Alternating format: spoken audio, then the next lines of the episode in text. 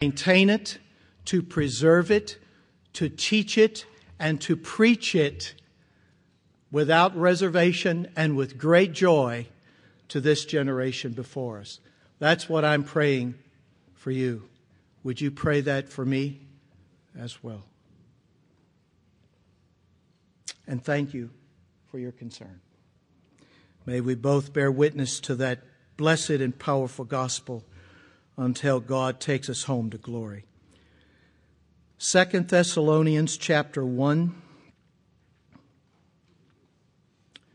Paul is giving thanks for the Thessalonian Christians who were bearing much persecution and affliction. But they endured with perseverance and faith. And Paul says that this persecution and their preservation in it is a demonstration of God's sovereign work, plan, and will. I'd like to begin reading at verse 5 and go through verse 10. This is a plain indication of God's righteous judgment, so that you will be considered worthy of the kingdom of God, for which indeed you are suffering. For after all, it is only just for God to repay with affliction those who afflict you, and to give relief to you who are afflicted, and to us as well, when the Lord Jesus will be revealed from heaven with his mighty angels in flaming fire, dealing out retribution to those who do not know God and to those who do not obey the gospel of our Lord Jesus. These will pay the penalty of eternal destruction away from the presence of the Lord and from the glory of his power when he comes to be glorified in his saints on that day and to be marveled at among all who have believed. For our testimony to you was believed. This is the word of the Lord. May his name be eternally praised.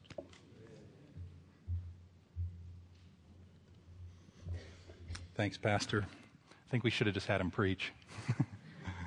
Thank you, John. So encouraging. Well, let's pray together before we dive in. Father, thank you for the faithfulness that our brother has just testified to. Down through the decades, you have been faithful to keep your promises. Not one of them has fallen to the ground.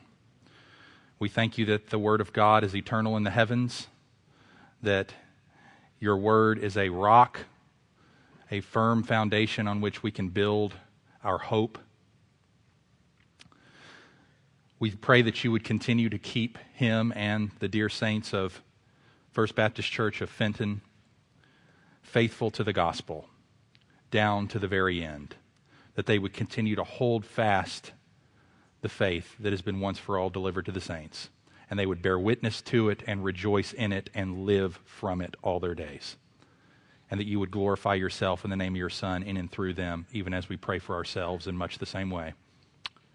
Father, we also want to lift up two sisters to you this morning who are facing physical issues. We pray for our sister Belinda, who's in the hospital now, just recovering from surgery. We thank you for the success of her appendectomy. We pray that you would continue to watch over her and Mark and the girls, that you would heal, that you would raise her up soon, and that they would be able to go home early this week, and that you would continue your goodness toward her and every good purpose be fulfilled on her behalf that you have for her.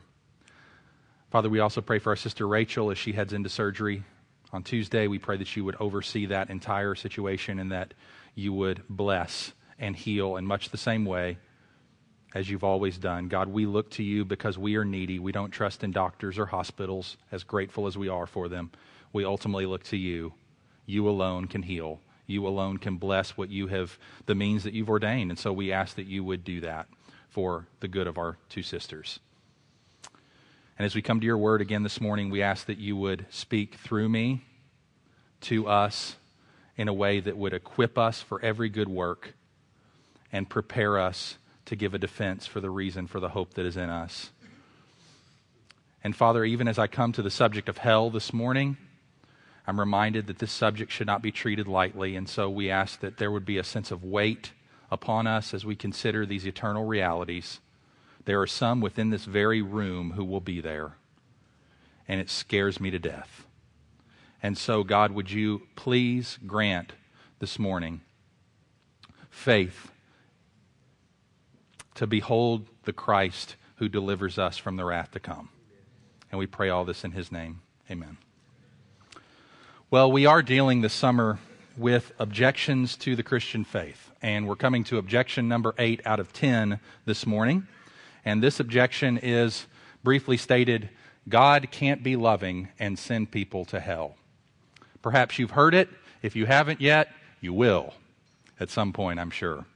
The objection sometimes gets stated like this I don't get it. You Christians talk an awful lot about love, but you believe that God sends people to hell. How can that be?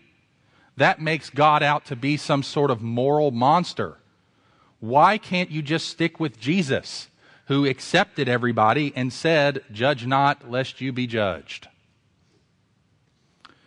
Well, this morning, what I want to do is answer that objection with six, I hope, brief responses.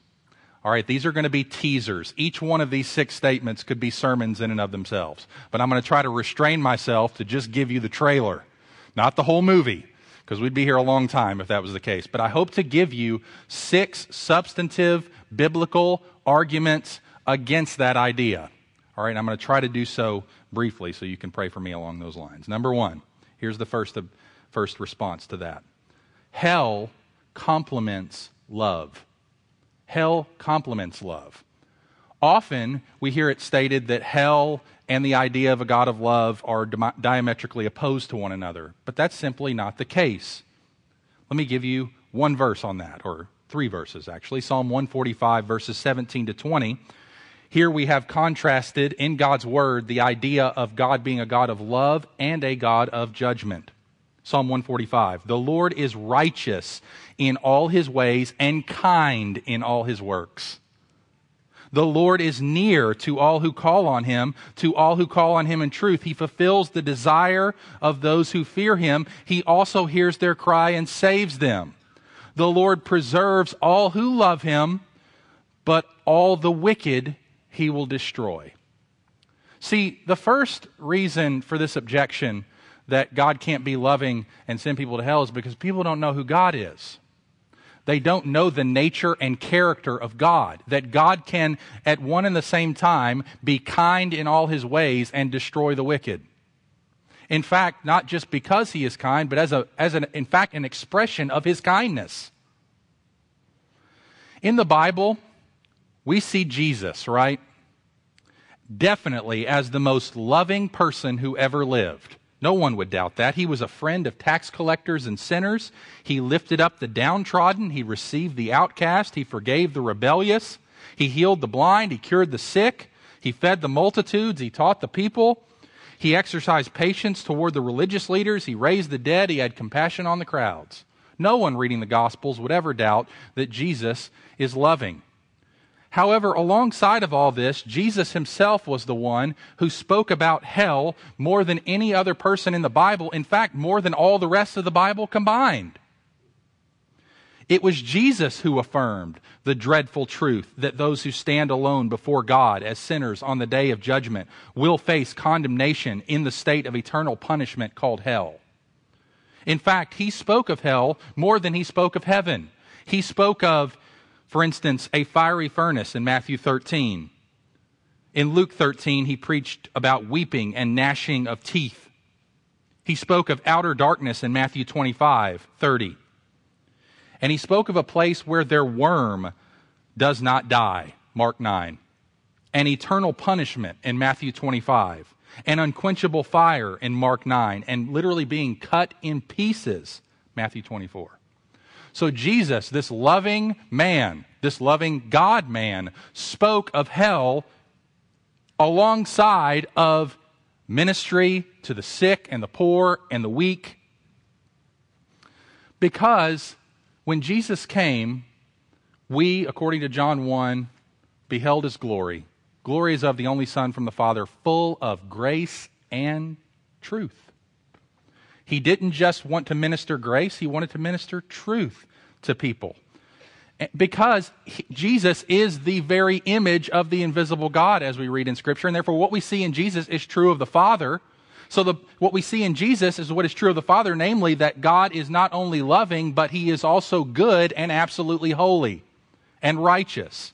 And a God who is good must not only love, he must also hate. He must hate that which is evil, that which is contrary to goodness. Think about it. God created the world to display his glory. We saw that two weeks ago. And isn't it right that a God who created the world to display his glory should hate all that fails to display his glory, if that's the purpose for which he made the universe? Shouldn't he hate lies since he's a God of truth and he made the world to display his truthfulness? Shouldn't he hate sexual abuse when he created people to be image bearers of him and represent him in the way he interacts with people, which is not to violate them? Shouldn't he hate the terrorist that kills hundreds of innocent people because he's a God of life? Of course. And if he didn't, he could hardly be called a good God. So in Christianity, what we see is that God is both a God of love and a God of justice. For him to be truly loving, he must sometimes be filled with wrath, not just despite of, but because of his love. Becky Pippert puts it this way. She says, Think of how we feel when, when someone we love is ravaged by unwise actions or relationships. Do we respond with benign tolerance as we might toward strangers? Far from it. Anger isn't the opposite of love, hate is. And the final form of hate is indifference. God's wrath is not a cranky explosion, but his settled opposition to the cancer which is eating out the insides of the human race he loves with his whole being. So rather than being an obstacle to embracing the Christian faith, hell complements love. That's my first argument. Second, hell promotes peace. Believing in hell promotes peace among people. Now, if you say that to a secular person today, they will look at you like you're an idiot. Because that's the fear. The fear is if we believe in a God who justly punishes the wicked, we're going to go around justly punishing the wicked. Like we're going to take the role into our hands, and that's what's misunderstood so, so widespread in our culture. As paradoxical as it might sound, nonviolence among people can be motivated by a belief in divine vengeance. In fact, that's the way it's supposed to be in the church. Look at Romans 12 with me. Romans chapter 12, beginning at verse 17.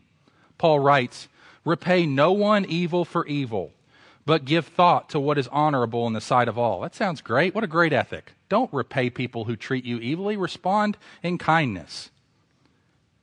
Verse 18, if possible, so far as it depends on you, live peaceably with all. What a great way to live. But how is that, where's that rooted? How do we live out that? How do we not take vengeance for ourselves and not create, a, a, how do we kill desires for vengeance within ourselves? Notice what Paul says. Verse 19, Beloved, never avenge yourselves, but leave it to the wrath of God.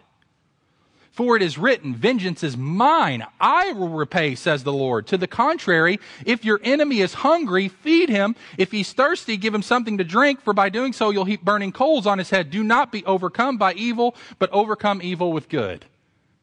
You want a, you want a, a bunch of people that care about the poorest, neediest people of the world? They better believe in hell. That's what Paul's argument is. What happens is, is that when people mistreat us or treat us wrong, how can we return good for evil? Because we trust that God will return good, or sorry, evil for evil. That God will, in fact, not, He's not going to be treating them with evil, but He's going to be returning on them the justice that they deserve, so we don't have to take it in our own hands. So hell promotes peace. Believing in a God of divine vengeance enables us to exercise great love toward those who wrong us because judgment is God's. Our call is to lay our lives down and to love others, contrary to the way they might be treating us. But if we don't believe that, then vengeance is now. We got to take it into our own hands because we're being mistreated. But that's not the way the Bible thinks. That's not the way God thinks. In fact, we don't have to take it into our own hands because God will take it into His hands. And His judgment is perfect. And we can trust Him. And therefore, we can love others who mistreat us. So, hell promotes peace. Argument number three hell underscores dignity. Hell underscores human dignity. While some may object to the idea that belief in a final judgment is a way of degrading human people, human beings, it actually gives great dignity to our lives. Great dignity to our lives. Because when we're judged by God, it says that our choices really, really matter. And our lives matter. Eternally so. Let's look at 2 Corinthians chapter 5. 2 Corinthians chapter 5, verses 9 and 10, Paul underscores this idea. He says,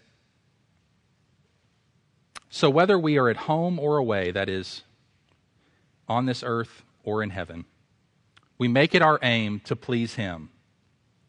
For we must all appear before the judgment seat of Christ so that each one may receive what is due for what he has done in the body, whether good or evil. That is a way of dignifying humanity. It's saying that our choices and the things that we do, the deeds that are done in the body, matter for eternity. When we stand before the judgment seat of Christ, we are going to receive from him what is due to us. Tim Keller was asked by, by, by someone, and he pastors, he's a pastor in New York, and he was asked by someone who objected, objected to him at this point about the belief in hell providing a basis for human dignity. And here's the story he shares about it. He says, After speaking about the Christian faith to a gathering in a Manhattan townhouse, I was approached by two women who had, who had heard my presentation. They both told me that believing in eternal judgment made me a very narrow person. I asked them, quote, You think I'm wrong about these religious questions, and I think you're wrong. Why doesn't that make you as narrow as me? One woman retorted, That's different. You think we're eternally lost. We don't think you are. That makes you more narrow than us. I didn't agree, and here's what I proposed to them. Here's what he said Both the Christian and the non Christian believe that self centeredness and cruelty have very harmful consequences. Because Christians believe souls don't die, they also believe that moral and spiritual errors affect the soul forever. Liberal secular persons also believe that there are terrible moral and spiritual errors like exploitation and oppression, but since they don't believe in an afterlife, they don't think the consequences of wrongdoing go on into eternity. Because Christians think wrongdoing has infinitely more long term consequences than secular people do, does that mean they are somehow narrower? I don't think so. In fact, I think we value human life more we add more dignity to people rather than taking away dignity from people. We add great dignity to people because we say, you, your value is such. Your image bearing capacity as a creation of God is such that, there, that, you, that there's only two fitting places for you heaven or hell. Because of how much being an image bearer sets you apart as the glorious crown of all creation. God has tethered his glory to your life. It is an amazing, weighty responsibility and stewardship that we carry as image bearers. Dogs don't have that problem.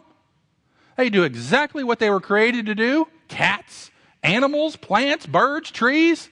They're doing exactly what God created them to do.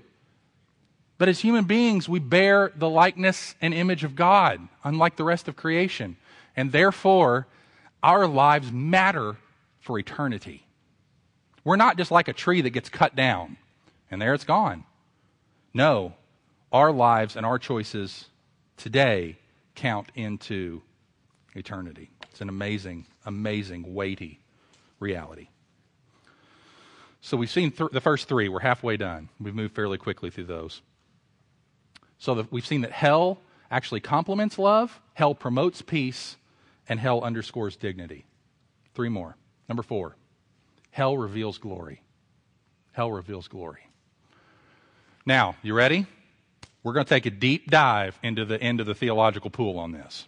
All right, we're going deep because this is the ultimate purpose for why hell is. God has told us, and it's, it's weighty, it's heavy, it chafes against everything about our sinful pride and wanting to be at the center of the universe.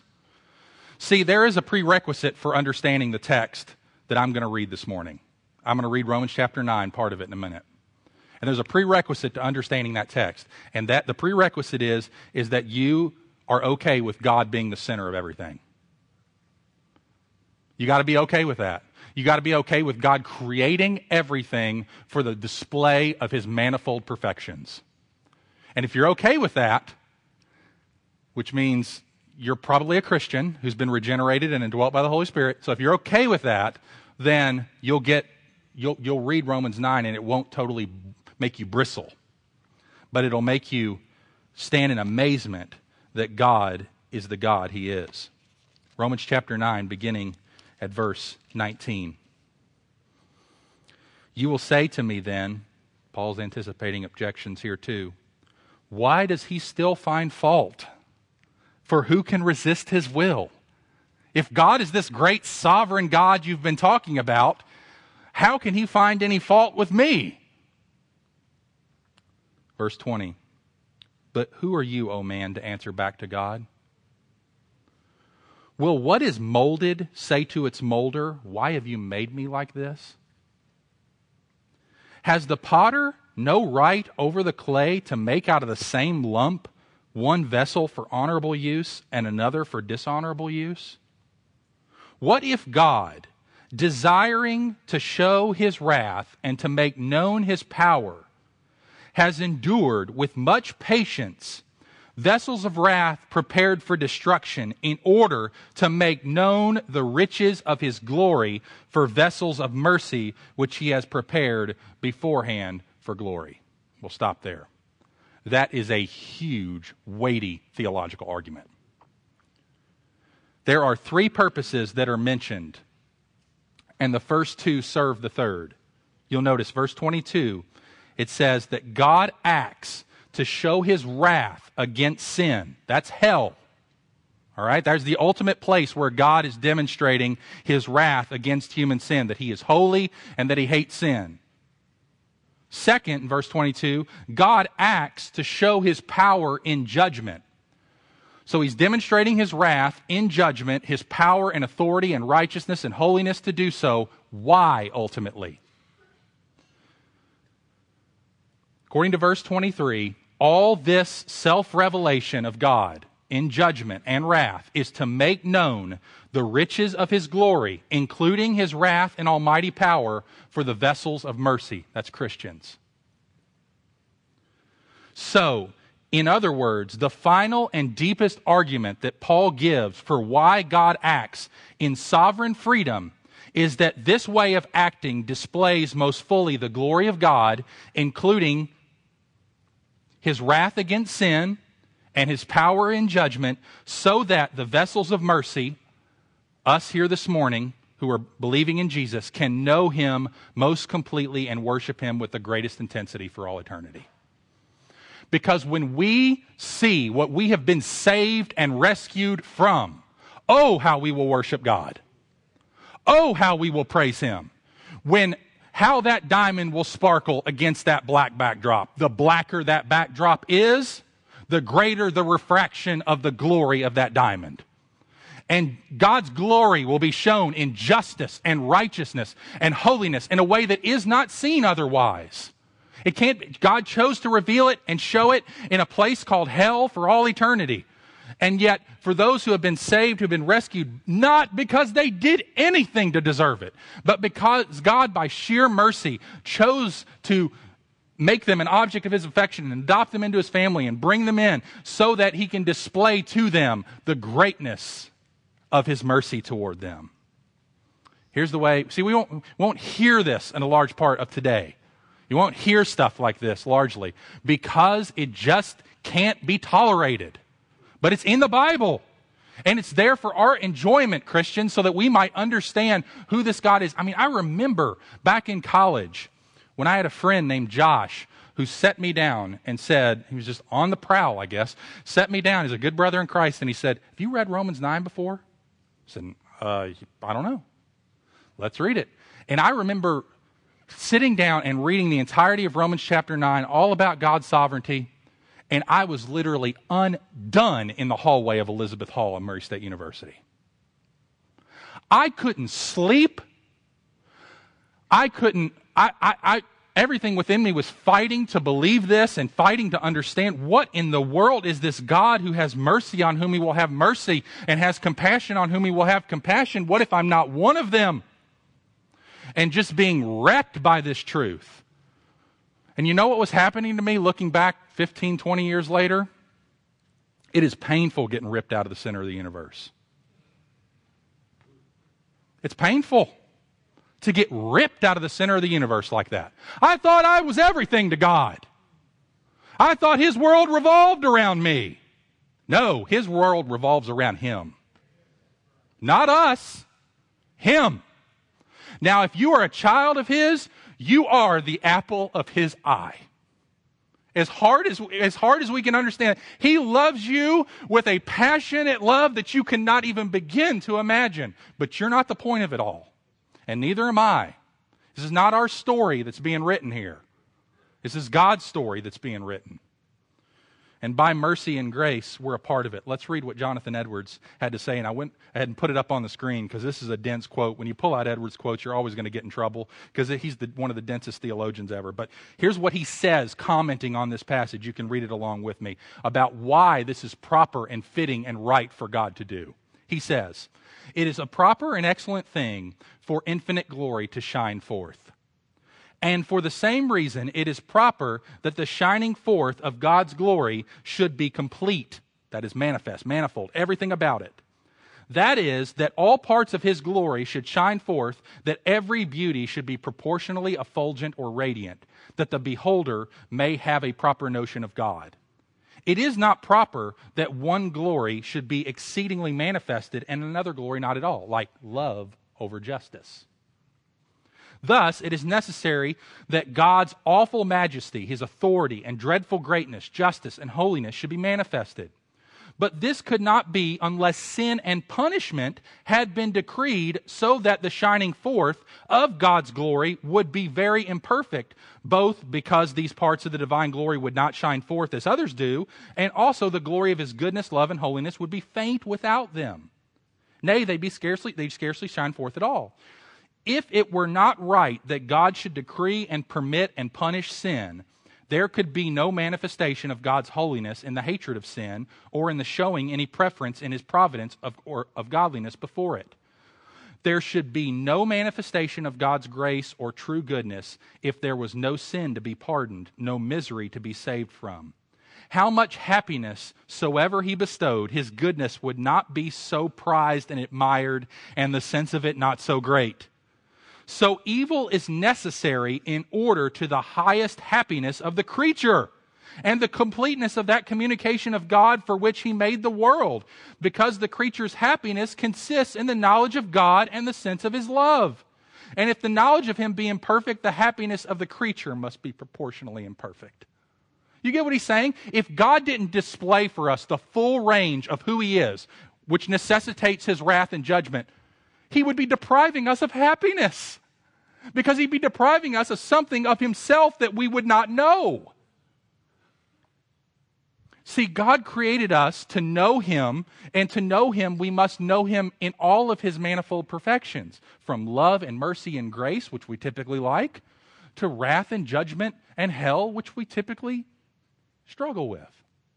But that is part of God communicating Himself to us for our happiness and eternal joy because we will know him as he really is and be amazed at what we will one day see. Now, one of the reasons that I struggled so much with this as a, as a Christian when I first read it was because I misunderstood something that's fundamental here. And let me just, I'm just going to give it to you. There is a distinction between God's secret, or what we might call his decretive will, what he has planned to do, and his preceptive or revealed will. That is what he commands of us. There is no command right here in this section of Romans 9. See, when I read Romans 9, I, I read this as what if I'm not one of these vessels of mercy? As though God were commanding me to be a vessel of mercy from this text. Now, I certainly think it's a good thought to have. It's a good, good notion to entertain that Am I going to be one of these vessels of mercy that God has prepared beforehand for glory? But at the same time, in non contradictory ways, because God has a secret, providential, decretive will that He's working out and a revealed will which He has told to us and called us to respond to. Let me give you some verses on that. This is why a verse like 2 Peter 3 9 is still true. The Lord is patient, not willing that any should perish, but all should come to repentance. Or Ezekiel 18:23, God takes no pleasure in the death of the wicked. Or 1 Timothy 2:4, God desires all people to be saved and to come to a knowledge of the truth. That is just as consistent as this. They're not contradictory to each other. One is the verses I just read to you is God's revealed will for people. God wants us to hear that He is patient, that He's not willing that any should repentance. That this is the day of the gospel. It's time to get in the family of God. It's time to get in by faith and repentance toward Jesus Christ. That's, that's the call. That's the gospel. That's the good news. God doesn't take pleasure in this. He's not willing that you should perish. He doesn't want you in hell. He wants you in heaven. And yet, He has a purpose and plan that He is working out sovereignly in the world. So, how does all that fit together? I don't know. It's a tension. It's a tension. We're talking about God here. Okay? But there is a decree that God has, but that decree that God has is not the rule of your responsibility. Your rule is not, hmm, I wonder if I'm a vessel of mercy or a vessel of wrath. I wonder what God has predestined me to be. No, your responsibility is to go to Jesus Christ. That is your responsibility because if this scares you, it's an evidence that God is working in your life and He wants to save you from His wrath. And that's what I finally had to get after sh- struggling for months with this. It can take Christians years. Difficulty. I mean, talk to the people in this room who have struggled with the idea of God's sovereignty and how that relates to our responsibility. But what I came to understand and what a good brother told me later on is like, Mark, if you're so worried about this, you're an object of God's mercy. if you're concerned about this, if it bothers you, don't take that as your sign of vessels of wrath aren't even thinking about God. They don't care. Vessels of mercy care deeply. Here's how John Piper puts it together, and then we're going to have to close this book for now and move on although I'm sure I've opened a lot of questions. Here's what John Piper says in holding these tensions together. He says, I affirm that God loves the world, and I agree with him on all of this. I affirm that God loves the world with a deep compassion that desires the salvation of all men.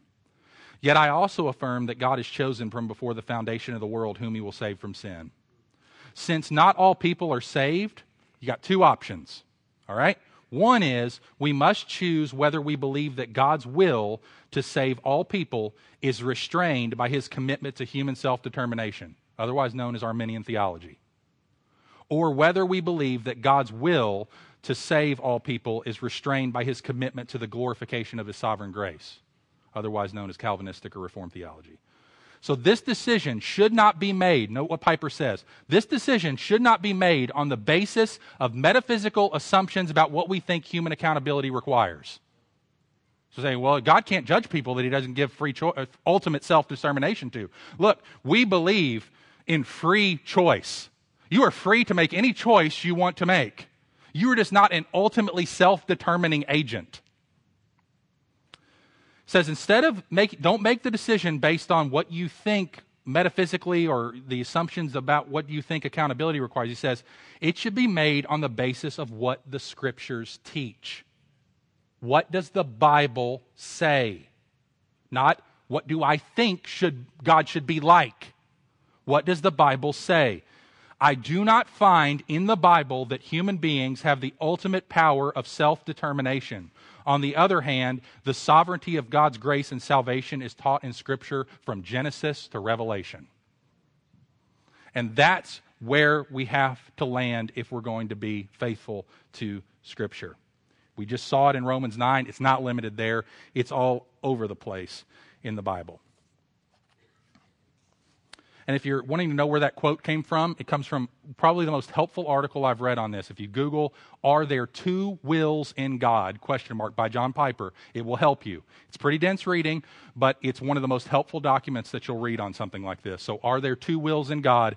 by John Piper. You can Google that and read more about it. So, let's move on because that was more than a trailer. All right, number five. Number five. And these last two are going to get us right to Jesus hell magnifies sin. So hell not only reveals glory, that was point four, hell magnifies sin. Matthew chapter 5, verses 29 and 30. Jesus underscores the warfare that should characterize our fight with sin when he says, If your right eye causes you to sin, tear it out and throw it away. Now, Jesus is speaking metaphorically, okay? He doesn't want you to go plucking your eye out. It's not going to help. The heart causes sin, not your eyeballs, okay? But he's saying, take the battle that seriously. Take the battle that seriously. If your right eye causes you to sin, tear it away, tear it out, throw it away. For it's better that you lose one of your members than that your whole body should be thrown into hell. And if your right hand causes you to sin, cut it off and throw it away, for it's better that you lose one of your members than that your whole body go into hell. What's his whole point here? Sin is serious. Sin is serious. And even as believers, the way we interact with it is serious. We manifest that we're a vessel of mercy. We manifest that we're a child of God by our fight with sin. We don't play with it, we take it seriously. We get violent against our own sin, not against others, but against ourselves and the sin that is in us. A major objection to hell is that it doesn't seem fair. How can a God infinitely punish someone for what is done in a finite life. Let me give you an example of a sweet old woman who never took sin seriously, but she was so such a good churchgoer. One, uh, it's, it's attributed to many pastors, but this is the story of Aunt Edna. I'd like to tell you about Aunt Edna for a moment, all right? Think about your Aunt Edna. She's a nice old lady. She never hurt anyone. She pays her taxes. She bakes cookies for the grandkids. She's kind to stray cats. I think she's a good person. Sure, she's just never gone in much for the church thing or the Bible thing or the God thing. She thinks Jesus taught a lot of nice things, but that's about it. But do you mean to tell me that because she's not a Christian, she must spend an eternity suffering in hell? I believe in God, but my God, the God that I believe in, is a God of love, a God of compassion, and He would never send someone like my Aunt Edna to hell. Well, let's think for a moment about Aunt Edna, because here's what has happened in her life. When she was young, every once in a while, maybe at Christmas or at Easter, she would hear the story of the God who loved her. God would whisper to her through the story of Scripture, You can learn more about me if you want to. I'd love for you to. I'd love for you to be my child. But she made a little decision. It may not have been overt. She may never have verbalized it. It may not have been a real conscious, but she made a little decision. I'm not going to do that. I'll use my mind to pursue other things, not God. And then there'd be times in her life when she would look at a radiant sunset or a majestic mountain range or the stars in the night sky, and God would whisper to her through creation, I made this. I made you. You didn't get here by yourself. You know that, and you can know me. You can say thank you. But Aunt Edna made a little decision no, I will not acknowledge you. I will not give thanks. There were times when she did something wrong because Aunt Edna is no more perfect than you or me. And God would whisper to her through her conscience, perhaps through the presence of the Holy Spirit who convicts the world of sin, You know you have offended me. You know you need to seek my mercy and forgiveness. You know you need it. You need to be rescued from your sin. I'll do that if you'll acknowledge and repent and receive what I have to give. But Aunt Edna made a little decision. No, I will not bend my knee. I will not repent of my sin. I am good enough. God must accept me. As she grew older, more of the people she knew began to struggle with health issues and they began to die. At every funeral, she was confronted with her own mortality, and she may have been even heard of the good news of Jesus' death for her sins and his resurrection and new life. And God whispered to her through her experience, You can't beat death but I have planted eternity in your heart. This fear of death and the longing for something more, it's there in every human being. And if you ask me, if you say yes to me, you can be with me forever. But she made a little decision. I will not ask. I will not say yes. I'll be the captain of my own little ship. Then Aunt Edna comes to the end of her life. Maybe she never would have said it outwardly, but the truth is, she has said no to God a thousand times. She has locked the door of her heart over and over again. She doesn't want to turn to Him, to submit to Him, to worship Him, or serve Him. All she wants to do is be left alone by Him, and being left alone by God is what the Bible calls hell. And we know, I mean, you can be an outwardly, morally kind person, but you have rejected God thousands and thousands of times in your life. So, do you see what Aunt Edna has done? She refused to allow God to be God in her life. She put herself in the place where God belongs. And to be where God is, seated on the throne at the center of everything, with every creature bowing before him, that's the last place she wanted to be. You could say she has wished that God didn't exist. Not the real God, at least, the God who necessarily deserves and demands our supreme love and obedience and worship. For what is the first and greatest of all commandments, brothers and sisters? our foremost moral responsibility as human beings to love the Lord our God with all our heart, with all our soul, with all our mind, and with all our strength. But Aunt Edna has decided all along that she wants nothing to do with that God. In a sense, as far as her life goes, she's shut him out. She's killed him. We might even say that Aunt Edna has committed deicide, the murder of God. Now, that can't be done, obviously. But metaphorically speaking, in her life, she has shut God out again and again and again. And I ask you this question based upon that. If she's created in the image of God as someone who is purposed, who, whose purpose is to display the glory of God by her submission and surrender and walking with Him and glorifying Him, then she has failed to live out the very purpose of her existence, even though she was a culturally moral person. See, we never, and Aunt Edna didn't, we never leave God out because we value him literal, little. We always exchange God because we value something more. And Nobody leaves God, let me say it again, or forsakes God, abandons God, suppresses God, or turns away from God simply because they value Him little. We always turn away from God because we value something else more. Which is why it is such a cosmic insult and infinite outrage to turn away from the God of the universe. It is the infinite outrage of the universe that human beings would prefer something else to God. We look at his glory, we look at his power, we look at his wisdom, we look at his kindness, and we don't say thank you, we don't say you are great. We say, I'm going to trade you for something else that I really want. That's why hell exists, because it's an infinite sin to do such a thing. You can't do anything worse. There's nothing worse that can be done. The only suitable verdict for a life of belittling God is an eternity of conscious torment. How infinitely valuable and worthy must be the glory of God if to spurn it for lesser things merits everlasting torment. Hell is meant to serve as an echo of the infinite value of the glory of God, such that if you turn away from the glory of God and you turn to something else and embrace self rule in this world instead of living under God's rule, hell defines the heinousness of that sin.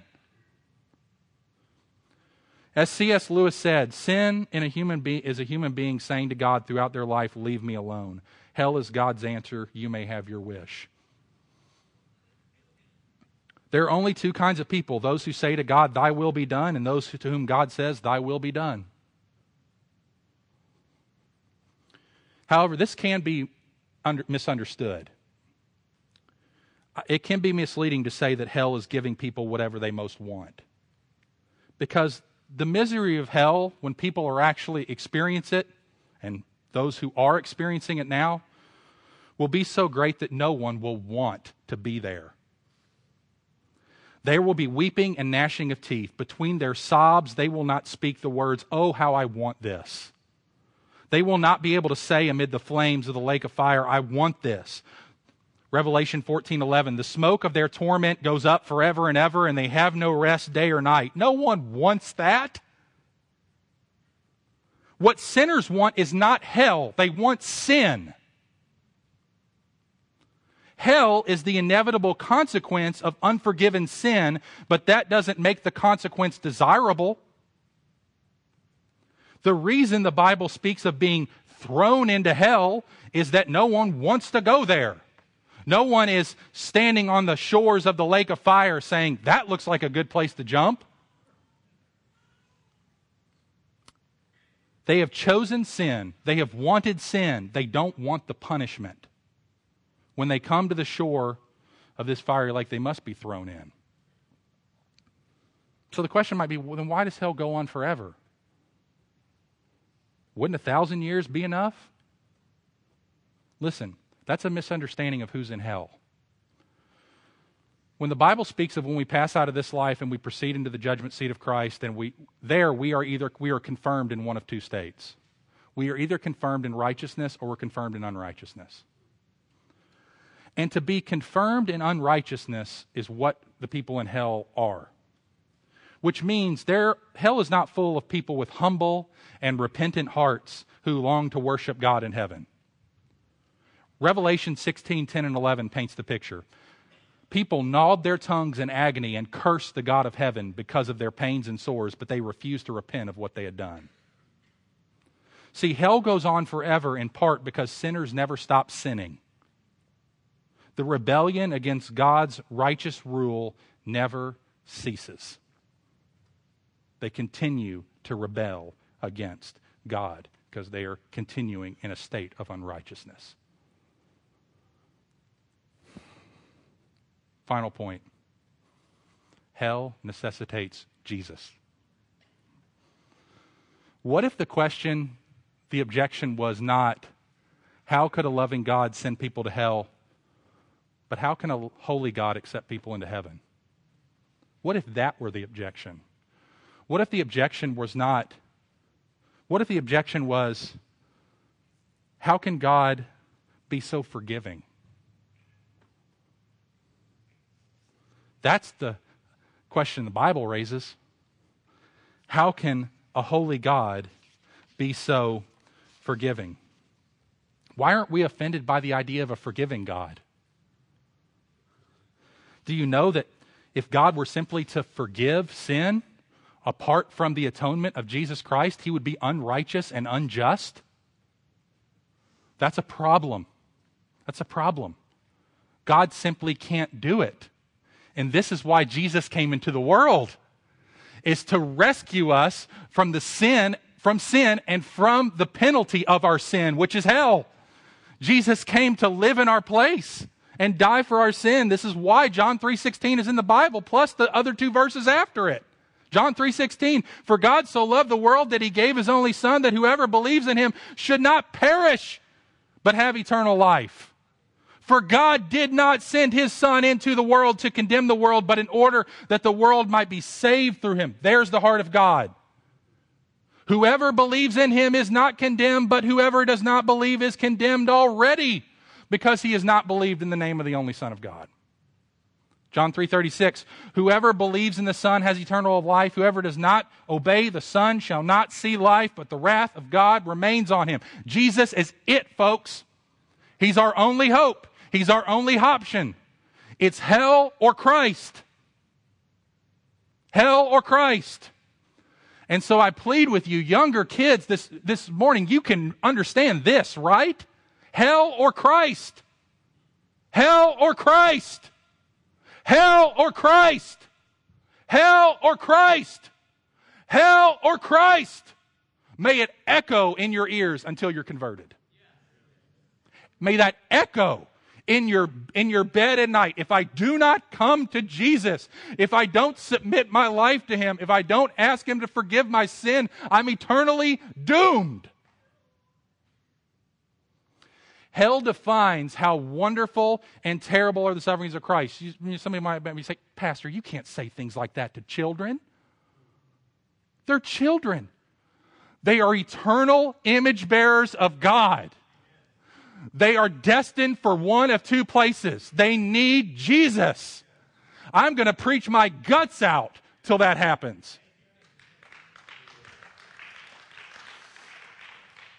I mean, think because what Jesus did on the cross, if we understand that, it should make us stand in amazement. It should, it would be unspeakably magnificent that three hours on a cross would deliver one person from everlasting torment.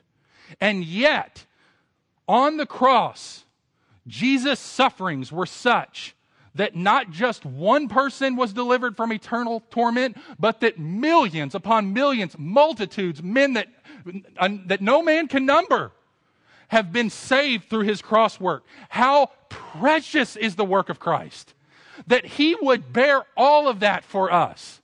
That the eternal torment that we deserve from our life of sin would be rescued and redeemed as a result of the work of Christ should make us stand in awe and praise him and worship him and cling to him. What happened at Calvary is beyond all imagination in its greatness, all imagination in its beauty, all imagination in its love. Hell is about echoing faintly the glory of the cross. That is the meaning of hell in this room right now, to help you feel in some emotional measure the magnificence of what Christ did for you when he bore not only your eternal suffering, but millions of people's eternal sufferings when his Father put our curse on him. What a Savior is echoed in the flames of hell. So that this, this can be displayed before us And I'll close with this people who want to make God more loving by getting rid of the doctrine of hell actually make him less loving. To the people who say, I believe in a God of love, so I don't believe in hell, I respond with this question What did it cost your God to love you? What did it cost your God to love you? Do you know what it cost our God to love us forever? The death of Jesus Christ, his only Son, under the weight of eternal, conscious torment and wrath for three hours on a hill called Golgotha, the place of the skull, for a multitude of people. If you say, the God I believe in would never send anyone to hell, then you will never know what true love is.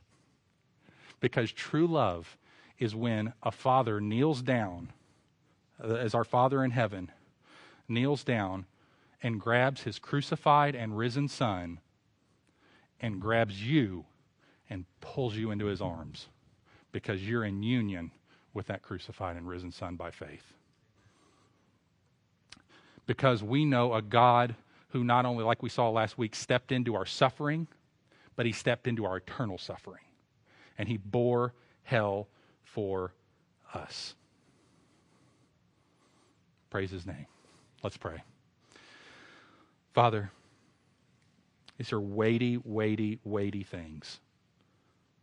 Heaven and earth, hell and heaven, they all hang in the balance for the things that we considered this morning. And oh God, how we pray that you would have mercy upon anyone in this room who is outside of Christ.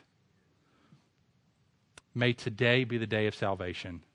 May they see first, just freshly, for the first time, even though they perhaps heard it hundreds of times, may they hear it now and hear it with faith, with belief.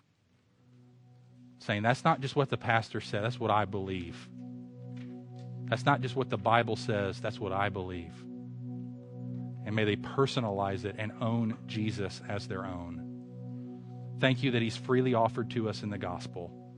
Thank you that we can take Him without money and without price. We don't have to bring Him anything except the sinful life that He died for. We can offer you, at just as we are this morning, to offer ourselves to you we pray that some would do that in this room, right now, in their seats as we respond in song. We ask this for the glory of Jesus. In his name, amen. Let's stand and sing, My sin, oh, the bliss of this glorious.